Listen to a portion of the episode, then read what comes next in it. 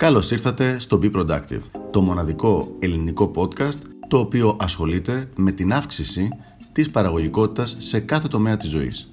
Είμαι ο Ιωάννης Αναστασάκης, coach παραγωγικότητας και υψηλής απόδοσης και σήμερα θα μιλήσουμε για ένα πολύ μεγάλο μυστικό των ανθρώπων που δείχνουν ότι έχουν υψηλή παραγωγικότητα σε όλη τους τη ζωή.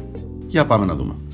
Αυτό λοιπόν το εντός εισαγωγικών μυστικό για το οποίο θα μιλήσουμε σήμερα είναι κατά κάποιο τρόπο το μυστικό όπλο των ανθρώπων που έχουν υψηλή παραγωγικότητα. Είναι κάτι δηλαδή το οποίο δείχνει ότι φέρνει πάρα πολύ καλά αποτελέσματα στο 99% των περιπτώσεων.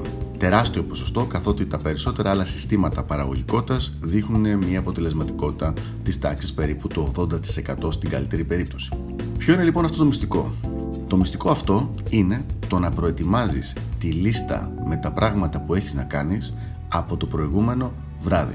Δηλαδή, πριν πας για ύπνο, πριν κοιμηθείς, όχι το απόγευμα, μόλις έχεις τελειώσει τη δουλειά απαραίτητα, το βράδυ να κάνεις τη λίστα με τα πράγματα που θέλεις να πετύχεις την επόμενη μέρα και μιλάμε τώρα για όλους τους τομείς της ζωής. Δεν μιλάμε απαραίτητα μόνο για τη δουλειά, μιλάμε και για οικογένεια, για προσωπικά, για κοινωνικά, σε οποιοδήποτε τομέα δηλαδή.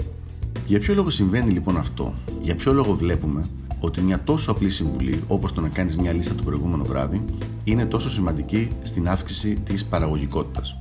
Ο πρώτος λόγος έχει να κάνει με τον εγκέφαλο, τον ανθρώπινο εγκέφαλο και τα όρια του.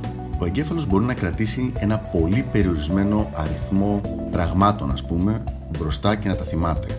Δηλαδή να θυμάται διαφορετικά πράγματα συγχρόνως.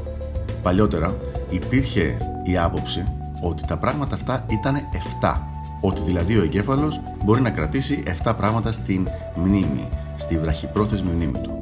Τελικά αποδείχτηκε τα τελευταία χρόνια ότι αυτά είναι 4. Δηλαδή μπορούμε να θυμόμαστε μόνο 4 πράγματα την ίδια στιγμή, την ίδια χρονική περίοδο, την ίδια ώρα. Οτιδήποτε παραπάνω είναι υπερβολικά πολύ για τις δυνατότητες του εγκεφάλου. Όταν λοιπόν αυτά που έχουμε να κάνουμε τα γράφουμε σε ένα κομμάτι χαρτί ή σε κάποιο Google Doc ή κάπου γενικότερα στο υπολογιστή μας ή στο κινητό μας έτσι ώστε να τα έχουμε άμεσα προσβάσιμα, δεν υπάρχει πια ανάγκη να τα έχουμε στο κεφάλι μας γιατί είναι γραμμένα εκεί. Για ποιο λόγο λοιπόν λέμε ότι θέλουμε στο τέλος της ημέρας; Στο τέλος της ημέρας είμαστε πιο κουρασμένοι σίγουρα μετά από μια ολόκληρη μέρα δουλειάς, συν ό,τι έχει έρθει μετά από αυτό, δηλαδή τις ώρες με την οικογένεια ή κάποια έξοδο ή οτιδήποτε άλλο Είμαστε λοιπόν σαφώς πιο κουρασμένοι, αλλά έχουμε πολύ πιο ξεκάθαρες τις προτεραιότητες στο κεφάλι μας. Γιατί είμαστε ήδη τόσες ώρες ξύπνοι και έχουμε μια πολύ καλύτερη εικόνα της ζωής μας γενικότερα και του τι χρειάζεται να γίνει σε αντίθεση με το πρωί. Το πρωί λοιπόν, ενώ είναι η ώρα που έχουμε τη μεγαλύτερη ενέργεια, ειδικά αν έχουμε κοιμηθεί καλά, υπάρχει ένα πρόβλημα. Το κεφάλι μας είναι μεν γεμάτο ενέργεια, αλλά δεν είναι ξεκάθαρο και είναι πολύ πιο εύκολο να μπούμε να δράσουμε αντιδραστικά. Δηλαδή, είναι πολύ εύκολο κάποιος άλλος να μας πει από στη δουλειά μας: Α, χρειάζεται να γίνει αυτό και να αρχίσουμε να κάνουμε εκείνο. Μετά κάποιος άλλος να μας πει: ε, Χρειάζομαι μια βοήθεια σε κάποιο άλλο θέμα, να αρχίσουμε να κάνουμε αυτό. Και δεν λέω ότι δεν πρέπει να βοηθάμε τους ανθρώπους με τους οποίους δουλεύουμε μαζί. σα ίσα το ανάποδο. Θεωρώ ότι είναι πάρα πολύ σημαντικό.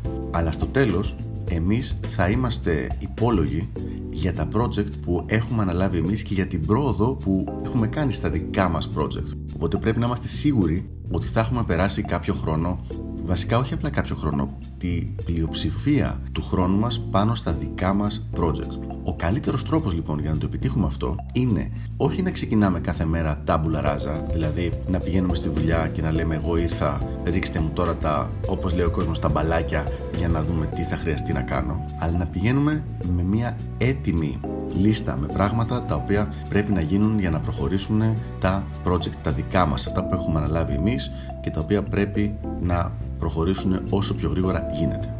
Πόσα tasks λοιπόν, πόσα διαφορετικά πράγματα πρέπει να έχει η λίστα αυτή μέσα; Γενικότερα η λίστα με τα πράγματα που έχουμε να κάνουμε δεν έχει κάποιο όριο. Μπορούμε να έχουμε όσα πράγματα θέλουμε. Αλλά για την κάθε συγκεκριμένη μέρα το ιδανικό είναι από ένα έως τρία πράγματα τα οποία θα μας προχωρήσουν αρκετά στα συγκεκριμένα project που έχουμε αναλάβει εκείνη τη στιγμή. Πιθανώς να παρατηρήσετε ότι προσπαθώ να είμαι πολύ ακριβής με τη γλώσσα που χρησιμοποιώ. Δεν είναι τα project γενικότερα της εταιρείας. Δεν είναι τα project που κάνει η ομάδα μας γενικότερα. Μιλάμε για τα project τα οποία έχουμε αναλάβει εμείς οι ίδιοι. Δηλαδή η εταιρεία για παράδειγμα μπορεί να έχει αναλάβει να λανσάρει ένα καινούριο αυτοκίνητο. Αλλά η δική μας δουλειά μπορεί να είναι τα γραφιστικά και συγκεκριμένα πράγματα για τα γραφιστικά στον καινούριο κατάλογο για παράδειγμα. Η λίστα που θα γίνει το προηγούμενο βράδυ θα πρέπει να περιλαμβάνει τα next actionable steps, τα επόμενα βήματα τα οποία πρέπει να γίνουν για το δικό μας μέρος των projects, όχι απλά για το γενικό project της εταιρείας.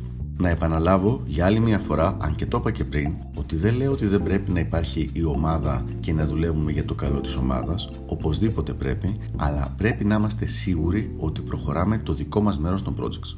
Και ο καλύτερος τρόπος λοιπόν για να το κάνουμε αυτό είναι να φτιάξουμε το προηγούμενο βράδυ μία λίστα με τα πράγματα που πρέπει να γίνουν την επόμενη μέρα και όταν με το καλό έρθει η επόμενη μέρα και πάμε στο γραφείο, στη δουλειά μας γενικότερα, ξεκινάμε κατευθείαν να δουλεύουμε σε αυτά τα πράγματα χωρίς να αρχίσουμε να δεχόμαστε μπαλάκια, όπως είπα και πριν, από άλλους συναδέλφους μέχρι να κάνουμε μια τουλάχιστον ξεκάθαρη πρόοδο στα δικά μας project.